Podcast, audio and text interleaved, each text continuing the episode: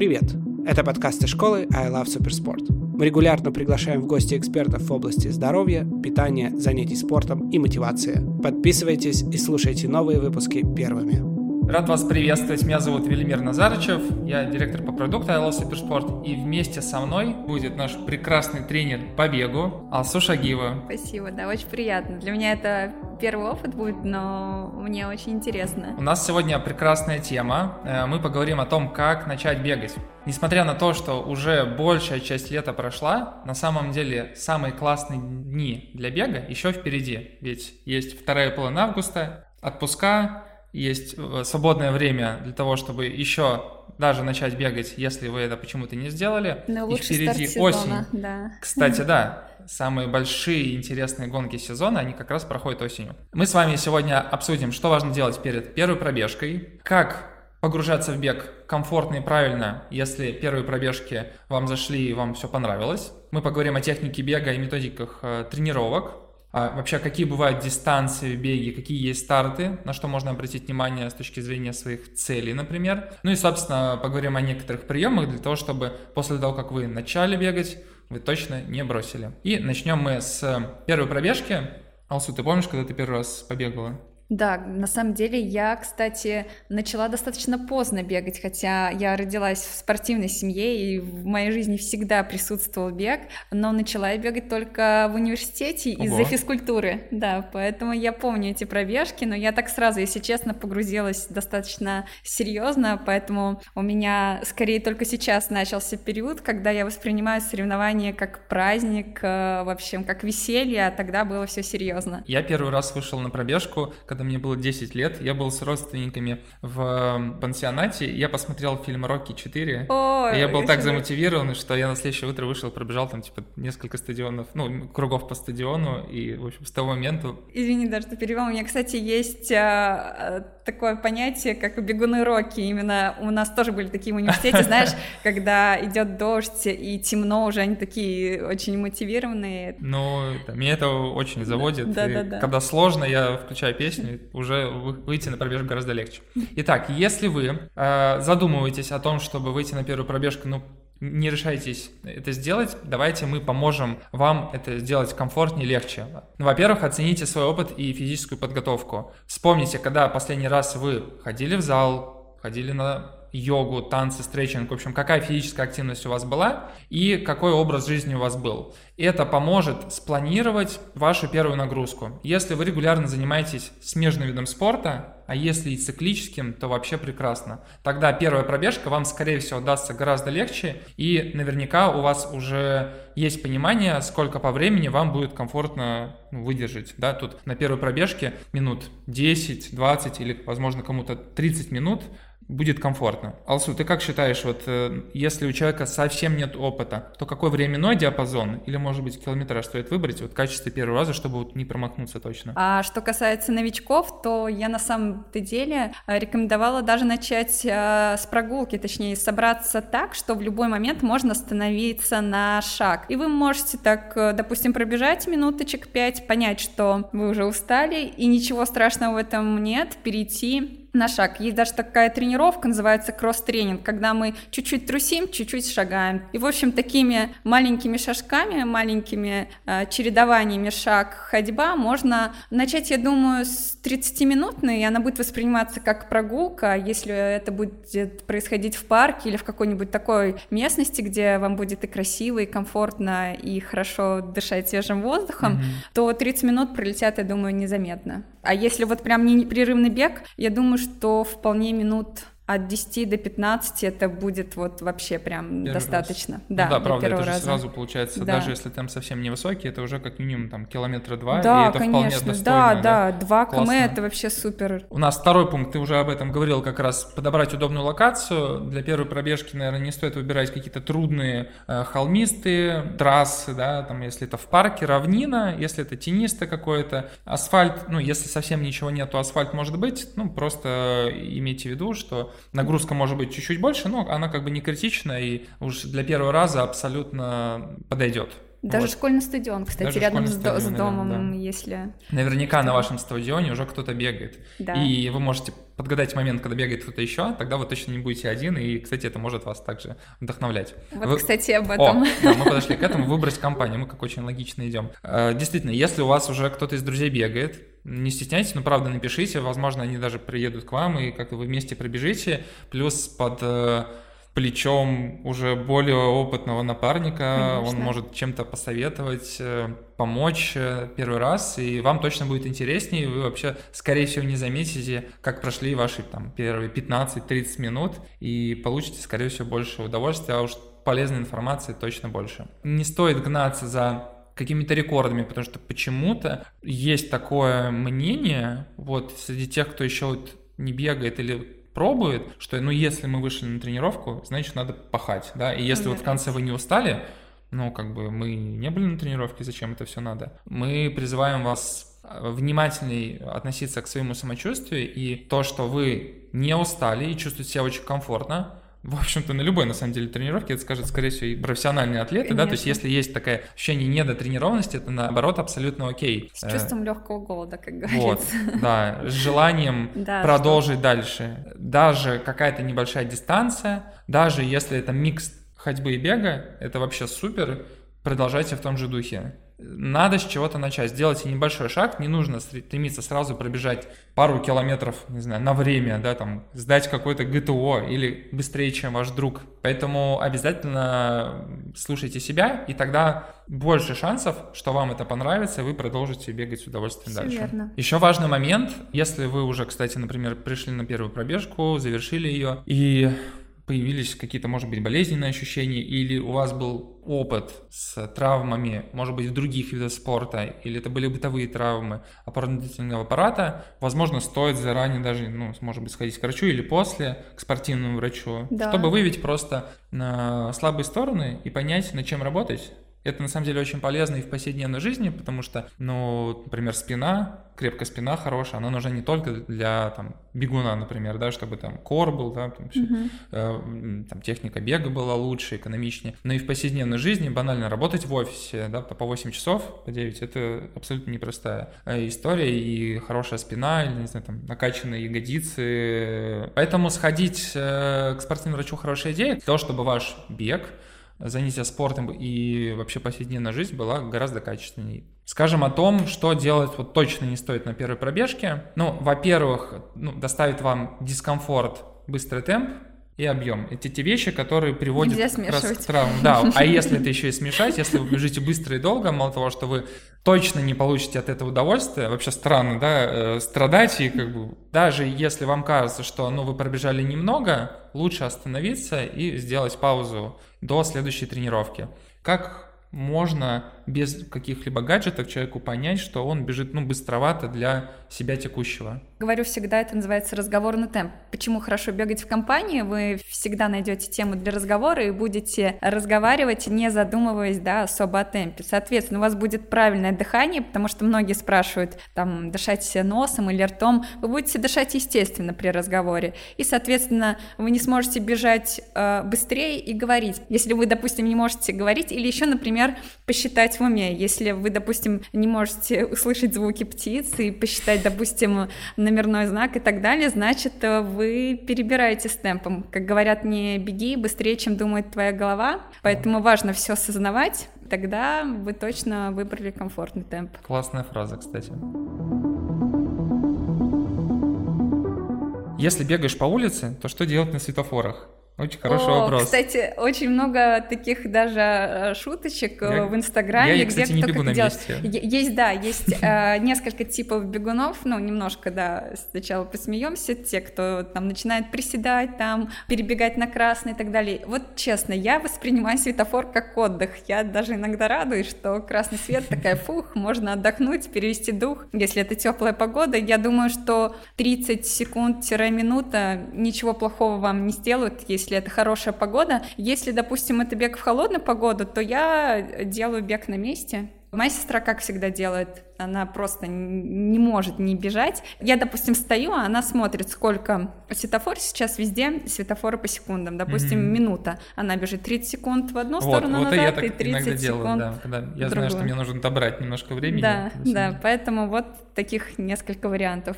Класс. Переходим дальше. Если ваша первая пробежка прошла успешно, дальше вы начинаете планировать свои беговые тренировки. Как ты думаешь, сколько раз в неделю, если человеку понравилось, можно бегать для того, чтобы это было органичной частью ритма, да, и его было легко вписать в повседневный ритм?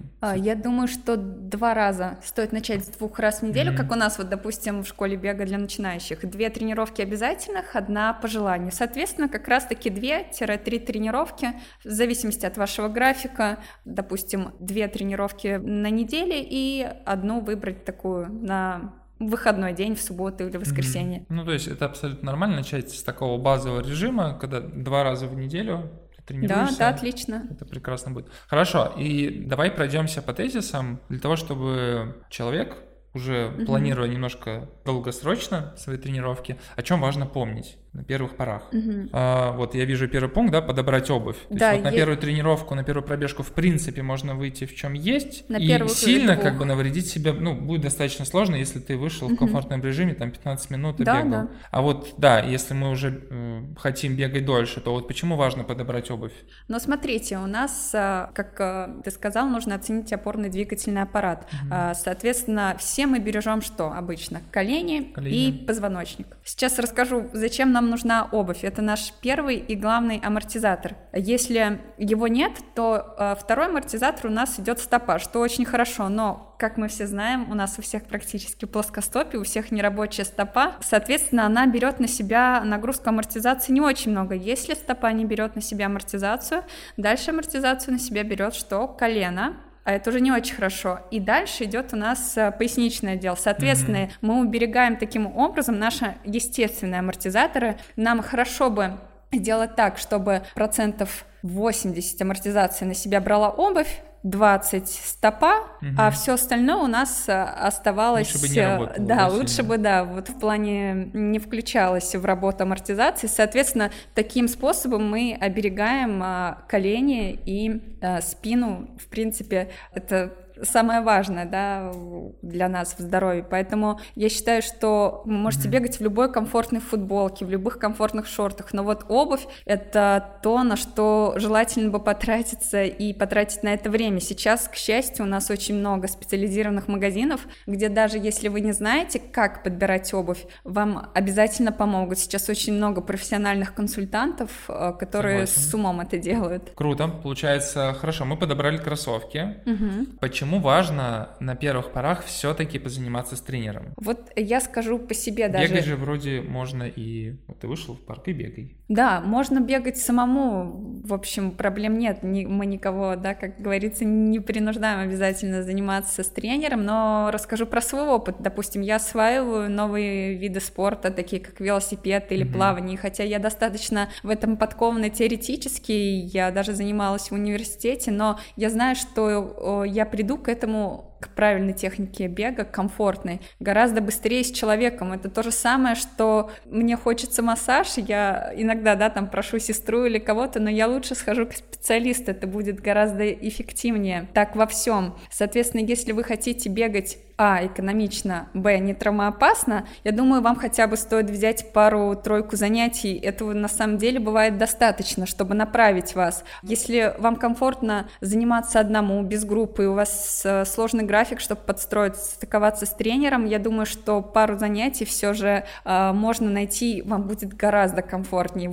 Я 100% говорю, что пробежки совершенно другой характер приобретают, вам будет гораздо легче, потому что все-таки в беге, хоть это и естественно, но там достаточно много нюансов, о которых на первых порах мало кто может сразу понять. Но это и добавит осмысленности какой-то, ты понимаешь, что это для чего делаешь, то есть это не просто движение в пространстве с фазы полета, и ты куда-то движешься, а ты начинаешь задумываться, как ты двигаешься, что ты сделал в начале тренировки, а что в конце, и вообще какой смысл от этой тренировки. Да, даже вам схему тренировки скажут. Вот мы не просто выбегаем, вам расскажут о том, что нужно плавно входить даже в легкий бег, нужно обязательно сделать основную разминку, легко пробежаться и после сделать растяжку. Вам об этом во всем расскажут, и вам гораздо будет легче на следующих пробежках. А какие плюсы, на твой взгляд, при тренировках в группе? Это просто сплошные плюсы. Я сама на самом деле люблю и тренировать, и тренироваться в группе. Это совершенно иная атмосфера. Ты приходишь как будто бы, ну не то что на праздник, а действительно в классную атмосферу, где вот я просто не могу представить, я вот одна занимаюсь полтора часа и полтора часа в группе. Время прилетает да, совсем по-другому. И, знаете, немножко нужно градус серьезности сбросить, чтобы у вас было комфортно. Когда вот вы один на один с тренером, то как-то это все так серьезно воспринимается, что вот я сейчас работаю, вот я сейчас делаю дело. А когда ты в компании, то тренер всегда переключает внимание то на одного, то на другого человека, поэтому как-то вы более расслаблены, что на вас весь фокус внимания не направлен. Ну и мне кажется, важно добавить, что, занимаясь в группе, ты попадаешь в окружение, да, которое на первых этапах тебя сильно выносит вперед. То есть особенно если вы начали более осмысленно, может быть, вас кто-то замотивировал пробежать, ну, предположим, 10 километров, вот, ну, занимаясь в какой-то компании, вы точно будете эффективнее это делать, потому что вокруг постоянно все говорят о беге, да, вы находитесь в каком-то актуальном инфоповоде, вы гораздо будете в теме, вот, нежели занимаясь один, да, где-то что-то, не знаю, читаю, там, выискиваю и так далее, а тут просто сам весь поток информации, он как бы вас окружил. Вы сфокусированы, да, на чем-то. Да, сфокусированы. Ну и в целом это же такие, как и в любой другой сфере, когда вы обучаетесь, там гораздо это все быстрее происходит, когда вы там в какое-то сообщество вступаете и так далее, поэтому начиная бег, мне кажется, круто вступить в какой-то это сообщество, прогресс, беговой клуб, школу и так далее. Окей, если вы наметили бегать 2 раза в неделю, насколько важно придерживаться этого плана и кровь из носу его сделать? Не нужно себя ругать, если вы не попали на тренировку, или вот вы в этот четверг, вы запланировали тренировку, не вышли на нее. Ничего страшного не случится, лучше поспите, выпейте чай, восстановитесь до следующей пробежки. Дело в том, что тренировка, пусть и комфортная, приятная, это все же стресс для организма. У вас стресс от тренировки, плюс стресс от, допустим, работы. Бытовой стресс. Да, и у вас организм не распознает, стресс вы получили от работы или от тренировки. Вы получили просто тройной стресс, и это может обернуться достаточно печально. У меня, кстати, раньше было, что я иногда тренировку переносил на следующий день, иногда делал 2. Но это я сейчас понимаю, что это абсолютно неправильный подход, так делать ни в коем случае нельзя. Ну, супер, надеюсь, что вот эти базовые рекомендации помогут вам уже на более длинной дистанции получать удовольствие от бега. Поехали дальше. Методика и техника бега. Алсу, как ты считаешь, во-первых, для чего нужна техника бега новичку? Потому что мы же все бегаем, да? Опять же, чем она может быть полезна? Ну, это 2 таких основных момента, зачем нужна техника бега. Первое, это чтобы не травмироваться, чтобы быть здоровым, потому что, ну, не 80%, но половина процентов травм — это точно от неправильной техники бега. Очень много травм от неправильной техники бега. Соответственно, в первую очередь мы уберегаем свои суставы, колени и прочее. То есть можно подойти превентивно? Да. Второе — это экономичность бега, это чтобы не было лишних движений, лишних колебаний. Очень много людей, которые начинают бегать, не обращают на это внимания, и, соответственно, они тратят гораздо больше усилий при том же темпе. Просто подумайте, что можно бежать с теми усилиями гораздо быстрее или поддерживать тот же темп, в котором вы бежите, но прикладывая меньшее количество усилий. Что может помочь в становлении правильной техники бега? Это только так называемые специальные беговые упражнения или это что-то еще? Какие-то компоненты, ну, другие типы тренировок? Есть прям специальная техническая тренировка, как вот можно сравнить в плавании очень много технических тренировок, и, конечно же, они делаются подконтрольно с тренером. Казалось бы, как могут нам помочь силовые упражнения, а они очень сильно влияют на экономичность бега, потому что у вас будет более стабильный кор, например, и это тоже добавит вам экономичности. Поэтому даже если вы не знаете, с чего начать, можно начать с статичных или динамических упражнений, такие как планки, классические приседы, классические выпады. Они косвенно тоже влияют на технику бега. То есть, получается, даже внедрив чуть-чуть объема силовых тренировок. Это буквально 10-15 минут даже достаточно. Не говорим идти в зал, это даже можно сделать все дома, можно уже себе сильно помочь. А если мы говорим про выносливость, развитие сердца, то вот этот компонент как-то влияет, кстати, на технику? Да, человек более адаптирован к длинным нагрузкам. Смотри, допустим, есть такое понятие, когда начинает рушиться техника, на каком километре дистанции. Соответственно, у новичка это будет 2-3 километра, допустим, мы бежим экономично, в хорошей технике бега и в хорошем расположении духа, а дальше мы начинаем резко, уже у нас что-то начинает плыть. Ломаться. Да. И, соответственно, чем выше у вас будет выносливость, тем больше процент дистанции вы сможете продержаться в экономичном беге. Соответственно, это такой вопрос интересный, потому что, с другой стороны, экономичность бега сама влияет на выносливость. Если у вас экономичный бег, то вы сможете дольше продержаться. Как бы одно влияет на другое. Получается, поэтому важно что здесь все взаимосвязано, и нельзя выбросить какой-то один компонент, не заниматься им. Потому что вот именно два компонента, еще раз повторюсь, именно экономичность бега и аэробная выносливость, не анаэробная, не МПК, то есть не какие-то высокие показатели, а именно общая выносливость. Это залог успеха в длинных дистанциях. Ты можешь выделить, какие-то, может быть, примеры тренировок, на которые стоит обратить внимание в большей степени, именно в первый месяц занятий? Достаточно просто выходить на легкие пробежки, вообще без каких-либо ускорений, без всего. То есть такое у вас должна база такая заложиться, хорошая аэробная выносливость. То есть мы просто качаем сердечно-сосудистую систему, то есть помогаем сердцу справиться с такой нагрузкой. Техникой заниматься на каждой пробежке не нужно. Важно, я думаю, что вот техникой хорошо бы заняться первые 2-4 занятия, на каждой пробежке думать об этом, а потом у вас это отложится, и, соответственно, добавлять технические тренировки, скажем, раз в неделю, раз в 2 недели, этого даже будет достаточно, если у вас не очень много времени. Конечно, на неделе хорошо бы уделять внимание и выносливости, и технике, и силовой подготовке, но... И скорости. Скорости это потом. Да. Но смотрите, как можно сделать, говоря о силовой подготовке. Основная тренировка у вас будет состоять из легкого аэробного бега, соответственно, допустим, это от 30 до 40 минут, а в конце можно добавить, если, допустим, у вас нет времени заниматься, вот вы выбрали 2 дня, и вы не хотите больше выделять других дней, то буквально в конце 10-15 минут можно уделить силовой подготовке, отжимания, кстати, руки, кор тоже нужны бегуну, не только ноги, соответственно, мы прям все тело планомерно, прям по 2 подхода на каждую часть даем упражнения в своем ритме и по количеству тоже сами подбираем. И вот так будет строиться примерно тренировка. Получается, что основа тренировок все равно это легкий аэробный бег. Думаю, это, да. Если говорить про пульсовые зоны, у нас тоже в чат задали такой вопрос. Получается, что, как правило, их выделяют около 5.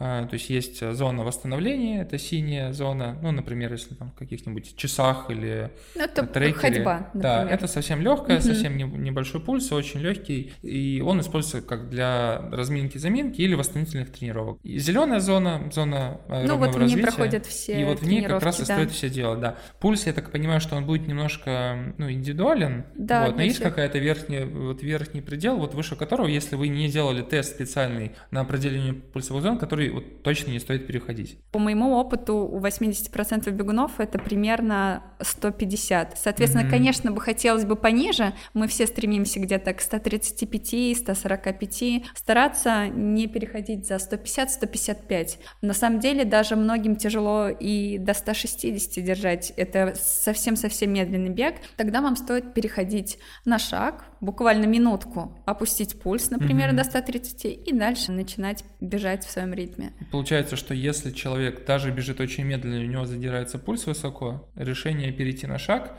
и пока заниматься активными прогулками, это немного займет времени для адаптации всей аэробной системы, и потом, соответственно, уже добавлять долю бега, растить ее, чтобы В общем, не было бега на высоком пульсе. Да, не спешите, у всех на самом деле свой ритм, и кому-то сразу легко даются пробежки на пульсе 140, минут 30-40. Я вижу совершенно разных людей, и это нормально. Mm-hmm. Я хочу сказать, чтобы вы не думали, что у вас что-то не так, все нормально, у всех по-разному происходит адаптация, поэтому я бы выбрала диапазон, если вот ответить коротко на вопрос, 130-150.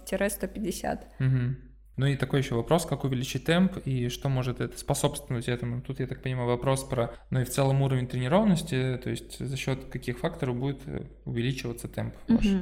Да, вот я отвечу на этот вопрос так. У нас есть два подхода от объема к скорости, от скорости к объему. Соответственно, все профессиональные бегуны и кто занимался в детстве ведут свою подготовку от скорости к объему, то есть делают спринты и так далее, и потихонечку увеличат объем. Как мы в самом начале сказали, нельзя одновременно растить объем и скорость. Mm-hmm. Вот смотрите, как перейти к скорости, к темповому бегу. Мы сначала увеличиваем объем, допустим, постепенно идем к фоновому объему, потому что без фонового объема темповый бег не будет работать. Увеличиваем, скажем, на 10%, как рекомендуют, первую неделю, вторую, третью, и мы вышли, допустим, на какую-то стабильную цифру, скажем, на 30-35 километров в неделю стабильно. Держим этот объем, чтобы он стал для вас комфортным. Скажем, держим одну неделю, вторую, третью, подержали, все. Теперь в рамках этого объема можно увеличивать интенсивность. Соответственно, нельзя одновременно увеличивать и интенсивность, и объем. Вот вы, допустим,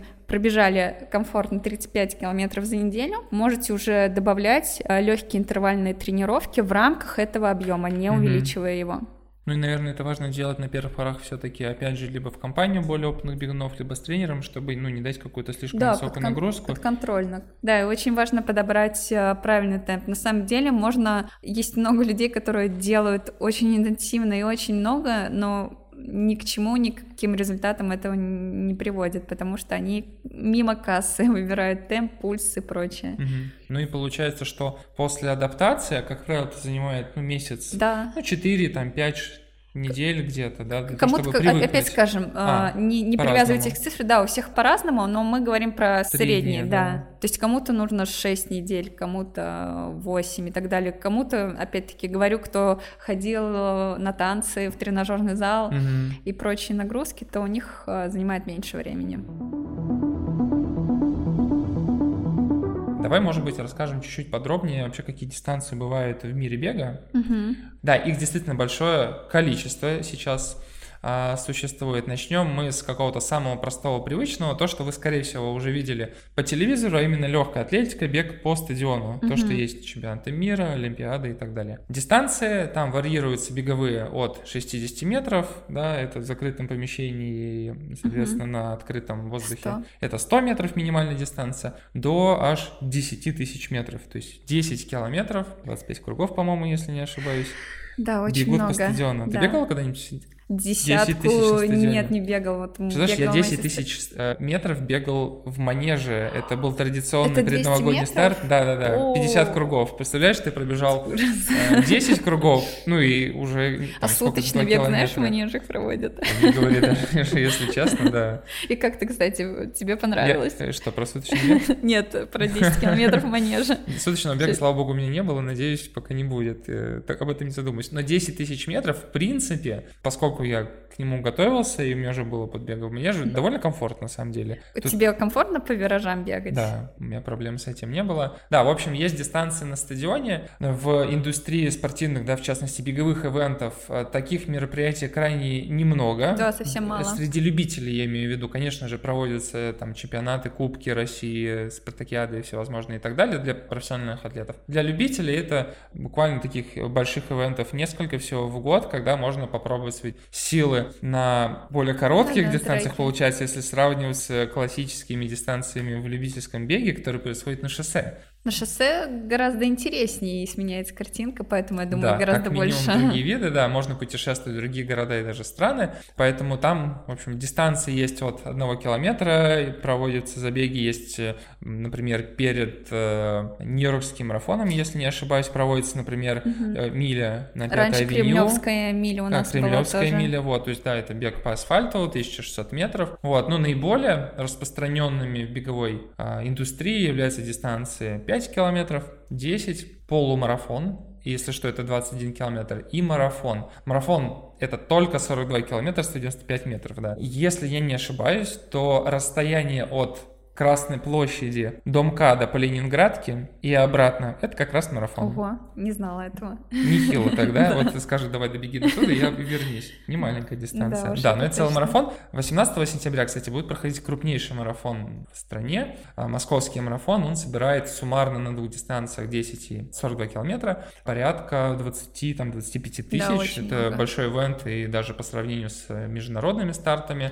Регистрация в этом году, к сожалению, уже, если не ошибаюсь, закрыто, но если вдруг будет регистрация в день экспо, то можете попадать удачу, потому что даже есть время подготовиться к десятке вполне комфортно как раз. А так, в целом, осень – это комфортная погода, это самый плотный график наравне с весной по количеству стартов. В общем, эта практика сохраняется как в России, так и за рубежом. За рубежом тоже. Да, потому что все крупнейшие мейджор-марафоны, они проходят как раз апрель и где-то сентябрь-октябрь. Угу. Берлинский марафон будет в сентябре. Это тот марафон, на котором установлены все последние мировые рекорды. Да. Быстрая трасса. Очень быстрая трасса. Я бегал 2 раза. Ого! Это единственный из мейджоров. Да. То есть их надо 6 собрать для заветной медали. Вот у меня есть 2, но 2 один и тот же. Поэтому я, в общем, пока у меня только один зачетный. Супер. На шоссе есть, на самом деле, еще ультрадистанции. Есть примеры, когда бегают, ну, такие уже, скажем, не совсем стандартные дистанции. То есть мы вам раньше сказали, это стандарты, которые есть на всех международных больших ивентах, как основной забег или забег-спутник.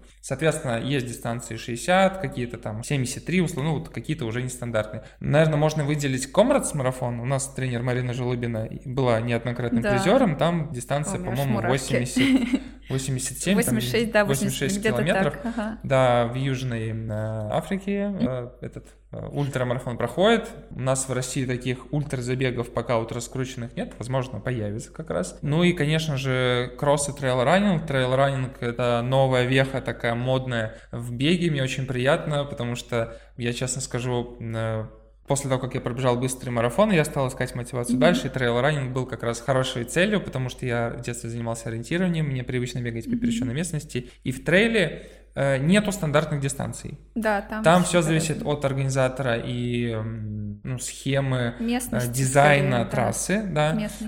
И, вот, классический трейл, наверное, можно выделить как такой достаточно равнинный, да, то есть трейл — это бег по пересеченной местности, по тропам, по тропинкам, грунтовым дорогам, может быть, иногда с использованием леса, то есть какой-то прям естественной поверхности, где дистанции, опять же, могут быть там и от 3 километров до ультрамарафонов. Собственно, самый крупный трейл-раннинговый старт в России — это Golden Ring Ultra Trail в Суздале, да, собственно, вот, кстати, регистрация на него будет открываться буквально в сентябре. Вот на экспо Московского марафона они обычно открываются, и слоты уходят достаточно быстро. Там есть дистанции буквально там большое разнообразие, от 5 километров. Там, кстати, правда, очень классная.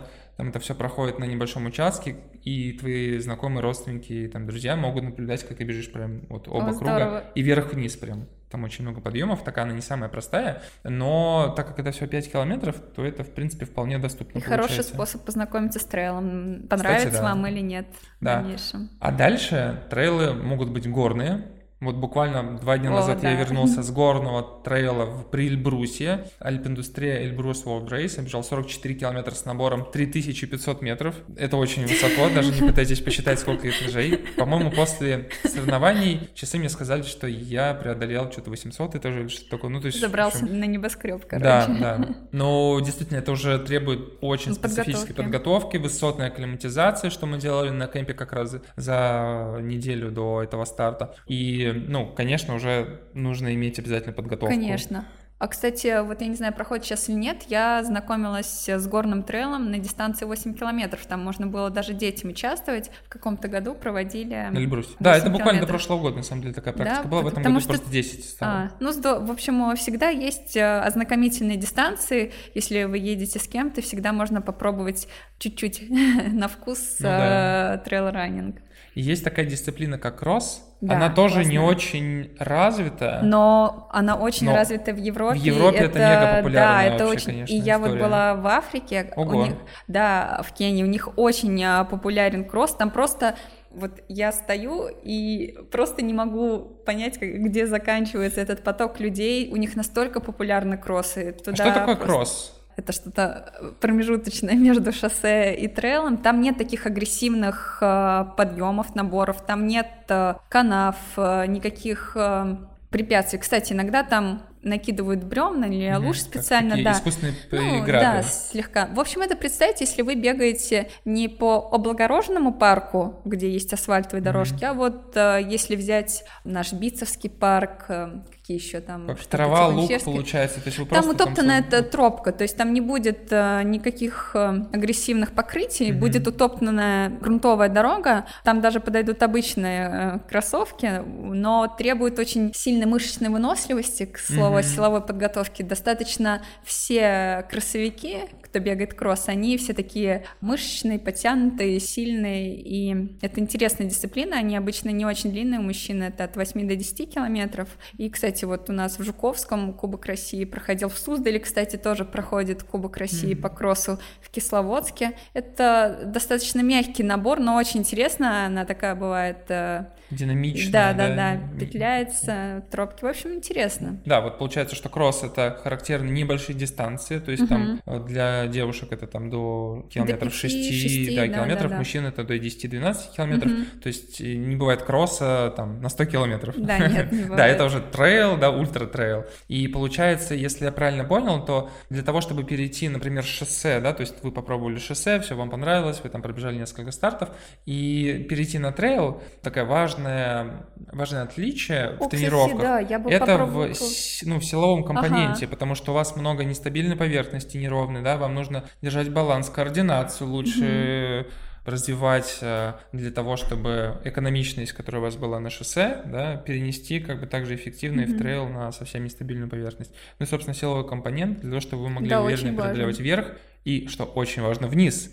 Потому что многие думают, что бежать вверх – это очень тяжело. Честно говоря, вниз сложнее. Я сейчас доберусь до вершины, и вниз спущусь спокойно. А оказывается проблема, что вверх, вы идете, идете нормально. На горных стартах вы прям действительно идете. Вот я сейчас первые 12 километров натурально шел. Да, 2000 метров за 12 километров набрали. А вот вниз это очень большая проблема. Да, очень спуститься. Сильная нагрузка и на весь организм. Интересно, ты подвел, мне кажется, для людей, которые думают с шоссе переходить на трейл-раннинг, я бы рекомендовала попробовать кросс. Это вот что-то такое среднее. И у нас тоже проводится, мне даже кажется, беговое сообщество проводит весной и осенью. В Битцевском парке.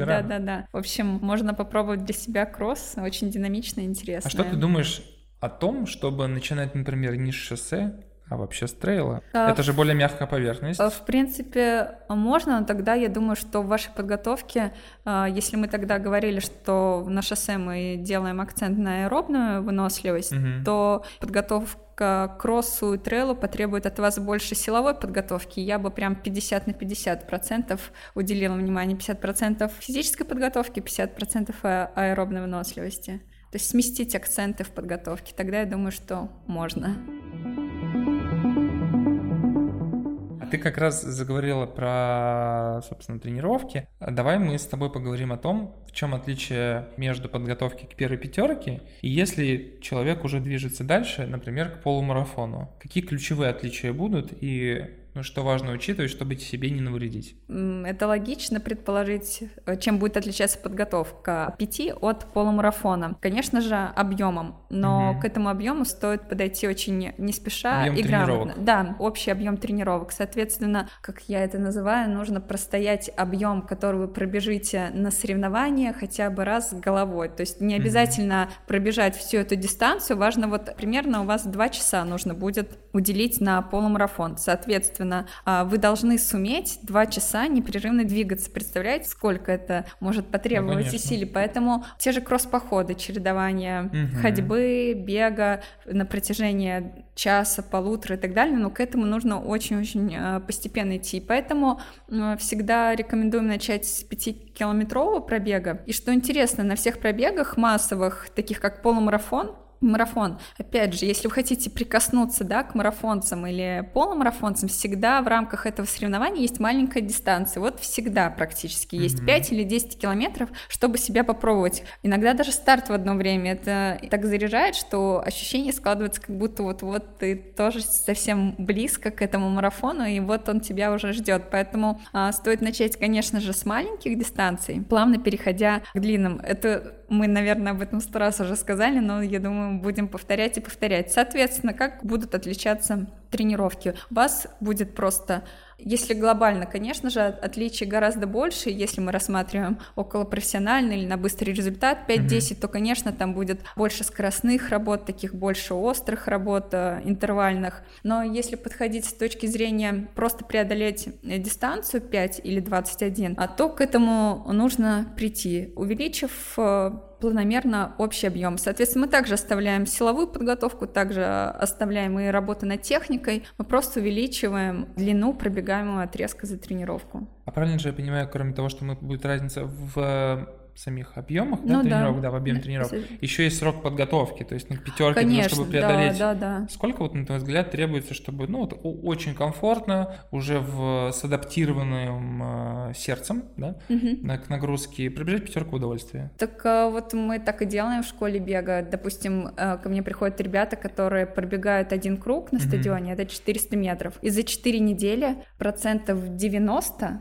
точно смогут в комфортном режиме преодолеть 5 километров. Я думаю, что можно заложить для комфортной подготовки месяц, если вы до этого не пробегали. А полумарафон, если мы говорим, например, тоже первый. Я бы, наверное... Всех по-разному, но минимум 3 месяца я бы, наверное, это вот прям минимум. Вообще лучше бы я бы, конечно, полгода по-хорошему, но такая мало. Цель но уже это получается. Да, но они нетерпеливые же все спортсмены. Соответственно, ежепромежуточная цель 10 километров. Поэтому можно выбрать 5, 10, 21. Раньше даже так некоторые забеги строились. Я помню, когда-то сначала надо преодолеть 5 в рамках одного организатора, потом 10, потом 21. Я бы честно как сделала, например, в комфортную погоду, как только, растает снег и так далее, скажем, в апреле-мае у вас появилось желание бегать, то выбрать полумарафон в конце августа, либо в начале осени, это было бы идеально. То есть вы все лето потренировались и выступили в своем первом полумарафоне. Но, в принципе же, можно и сделать такой же вариант со стартом, например, даже зимой. Как тебе кажется, зимой полумарафон, насколько это сложная история? Что, в принципе, ты можешь, во-первых, бегать на улице, продолжать осенью, это вообще абсолютно комфортно, если есть нужная экипировка и полезно с точки зрения иммунитета, чтобы больше времени проводить на открытом воздухе. Гораздо комфортнее до осени будет тренироваться. Можно в манежах иногда тренироваться, если совсем сложные погодные условия. И, соответственно, потом пробежать полумарафон. Тоже. Да, можно, скорее всего, будет комфортно пробежать где-то за границей. Я даже не знаю, проводят ли у нас зимние полумарафоны. Дорога жизни, например. Это в рамках марафона точно, да. Ну, я скажу так, что это, наверное, требует чуть больше силы воли, дисциплины, подготовка к зимнему старту, потому что у многих почему-то как раз-таки там новогодние праздники, зима, у всех немножечко отпадает желание. Выбивает. Выбивает тоже, да. То есть я согласен. И, наверное, правильно сказать про восстановление, что чем больше у тебя тренировок, тем пристальнее нужно обращать внимание на восстановление после получаемого стресса. Нужно уже обзавестись, может быть, уже кто-то слышал о роллах, мячиках, раскатках. Перкуссионных массажерах. Да. В общем, это будет только в помощь. Соответственно, чем больше у вас нагрузка на опорно-двигательный аппарат, тем больше ему нужно помогать. А как мы ему можем помочь? Это с помощью либо извне, так сказать, действия в виде массажа, физио различных процедур и так далее, либо мы сами можем сделать имитацию массажа с помощью йоги, с помощью растяжки. Получается хорошая история, например, у тебя 2 беговые тренировки, и ты ходишь на йогу, на такую легкую, чтобы потянуться. Можно даже сейчас очень много классных каналов на Ютубе, я сама иногда занимаюсь по каналам различных йогинь или йогов. Кстати, хорошая практика по понедельникам сходить на йогу. Давай нашим слушателям дадим несколько рекомендаций для того, чтобы после первых шагов их мотивация не гасла, и чтобы они могли продолжать бегать с удовольствием. Да, я немножечко потеряла мотивацию. И вот не поверишь, конечно, так делать не нужно всегда, и это не обязательно, но я для себя поставила цель каждый день бывать в разном парке. Класс. В Москве. Я исследовала 7 парков Москвы, и в каждом сделала пробежку. Какой твой самый любимый? Мое сердце принадлежит Мещерскому. Yes. Мещерский парк №1, да, вы это слышали. Я его очень люблю. Просто мне далековато до него, но, если честно, я бы ему первое место отдала. Прекрасно. Вот будешь, когда в следующий раз бегай, там зови. Хорошо, ладно. Кстати, вы не переживайте, на самом деле у всех бывает, это такая вот волна, называется она дофаминовая яма, мы всегда в такие на всплески начинаем, что-то новое, это даже касается не бега, а любого хобби, увлечения, у нас обязательно будет спад, когда нам не захочется это делать, но, если честно, вот в этот момент очень важно это дело продолжить, потому что потом очень сложно себя опять на эту волну. Этот промежуток времени длится не так долго, поэтому себя можно как раз-таки, если у вас не хватает внутренней мотивации, да, хорошо бы, конечно, никакими себя приемами не мотивировать, чтобы у вас была внутренняя мотивация достаточно сильная, но все-таки внешней можно воспользоваться иногда. Первое, это мы сказали с вами, менять маршруты. Кстати, мне это помогло. Конечно же, помогает группа, друзья, когда вы договорились встретиться в это время, в этот день на пробежке, и слиться в пробежке гораздо сложнее. Меня это на самом деле тоже выручает. Я изредка пропущу пробежку, если я с кем-то договорилась. Допустим, если я внутренне с собой договорилась, что, допустим, завтра я пойду бегать во столько-то, я могу пропустить, а вот с кем-то сложнее. И гораздо приятнее, конечно. Я думаю, что это достаточно рабочий прием.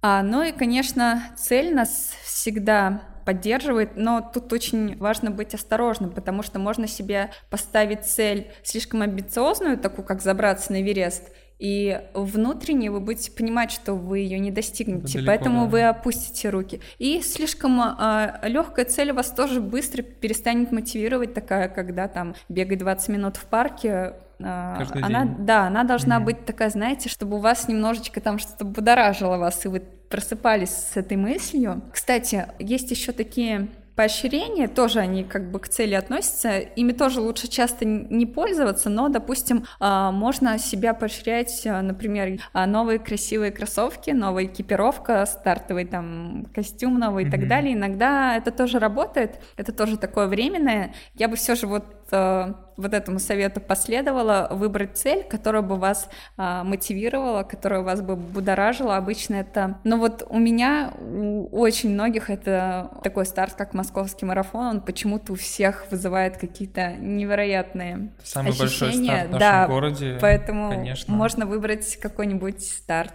Можно повесить календарик, отметить этот день, и вы будете это видеть визуально, вас тоже это будет мотивировать. Кстати, еще говоря про цели, как ты думаешь, насколько важно иметь какую-то, например, одну, и вот цель, которую вот прям идете, как ты говоришь, да, она тебя будоражит, откликается, или, например, цепочку этих целей? Потому что мне кажется, что иногда бывает такое, что вот ты настраиваешься на один какой-то старт, и потом бац, у тебя что-то не получается. И вот такое расстройство, а если у тебя в запасе есть еще так, не вот это, так вот это, тут пробегу. И вот как-то проще. Ты прав однозначно, потому что все ставить на кон, на один старт, это очень рисково, и очень сильно можно... У меня был такой опыт, что действительно, как в прошлом году, Московский марафон отменили, и человек до сих пор не может вернуться в бег. Да, настолько вот просто он опечалился, что этого старта не было, все, значит, не побегу, я готовился, зря готовился и так далее. В общем, конечно, запасные варианты нужно иметь. Быть гибким, получается, к своей цели. Если что, даже можно же пробежать. Вот мы действительно старты там в прошлом, позапрошлом году отменялись, и мы для нашего сообщества делали клубные старты, забеги на ту же самую дистанцию, поощряли, в общем, так, чтобы ваши мечты и цели, в общем, исполнялись, и никто их, как говорится, не мог отменить. Собственно, мне кажется, мы обсудили все ключевые моменты для того, чтобы вы точно вышли на первую пробежку. Если вы готовы ее сделать, то мы будем рады вам помочь в этом. Ждем вас в школе бега I Love Running и надеемся, что наше беговое сообщество будет только расти. Пополняться. Да, новыми бегунами. До встречи. Всем спасибо за эфир. Пока-пока.